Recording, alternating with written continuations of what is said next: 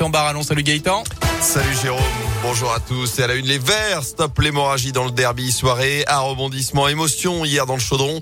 Les joueurs de la A S S E sont parvenus à arracher un nul un partout face à Lyon grâce à un pénalty transformé par Wahbi Khazri à la quatre-vingt-quinzième minute. Les Stéphanois menés au score après le but d'Awar juste avant la pause. Ils ont finalement résisté pour ne pas sombrer. Le gardien lyonnais Anthony Lopez a lui été expulsé à vingt minutes de la fin pour une main en dehors de la surface. Lucas Gourna lui trouvait la barre, mais c'est Wahbi Khazri qui a donc réglé la mire pour stopper cette série de cinq défaites consécutives de la A S S E. Un déclic pour Saint-Etienne. Claude Puel l'espère en tout cas. Écoutez le manager général des Verts. J'étais juste et simplement content pour mes joueurs qui soient récompensés de leur opiniâtreté ou...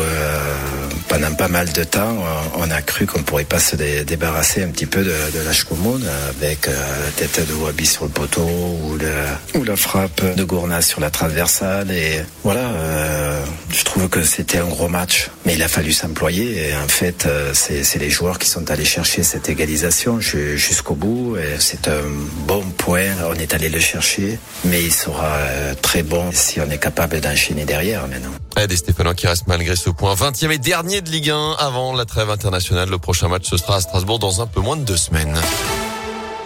Dans l'actu également, le retour des grimaces et des sourires. Les écoliers de la Loire et de la Haute-Loire peuvent tomber le masque à partir d'aujourd'hui. On fait partie des quarante-sept départements concernés par cet allègement des restrictions. Notez que le port du masque concerne toujours les adultes à l'école, mais aussi les collégiens ou encore les lycéens. Enfin, dans ces départements aussi, les jauges sont levées à partir d'aujourd'hui dans les établissements recevant du public. À retenir également le déluge dans la région. Il pleut sans discontinuer depuis ce week-end et ça va durer encore aujourd'hui, notamment dans la Loire, en vigilance jaune pour les crues, comme la La Haute-Loire ou encore l'Ardèche. Alerte rouge en ce moment dans les Bouches-du-Rhône pour pluie et inondations. L'actu, c'est aussi la mort de Bernard Tapie hier à l'âge de soixante-dix-huit ans. L'homme aux mille vies, tour à tour entrepreneur, homme d'affaires, patron de l'Olympique de Marseille, ministre, acteur. Il souffrait d'un cancer depuis quatre ans.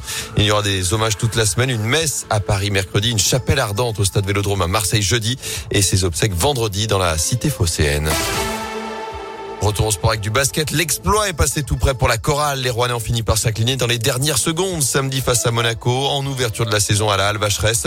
Score final soixante-quinze à quatre-vingts. Enfin, l'enfer du Nord aura bien porté son nom. Édition dantesque hier sur Paris-Roubaix.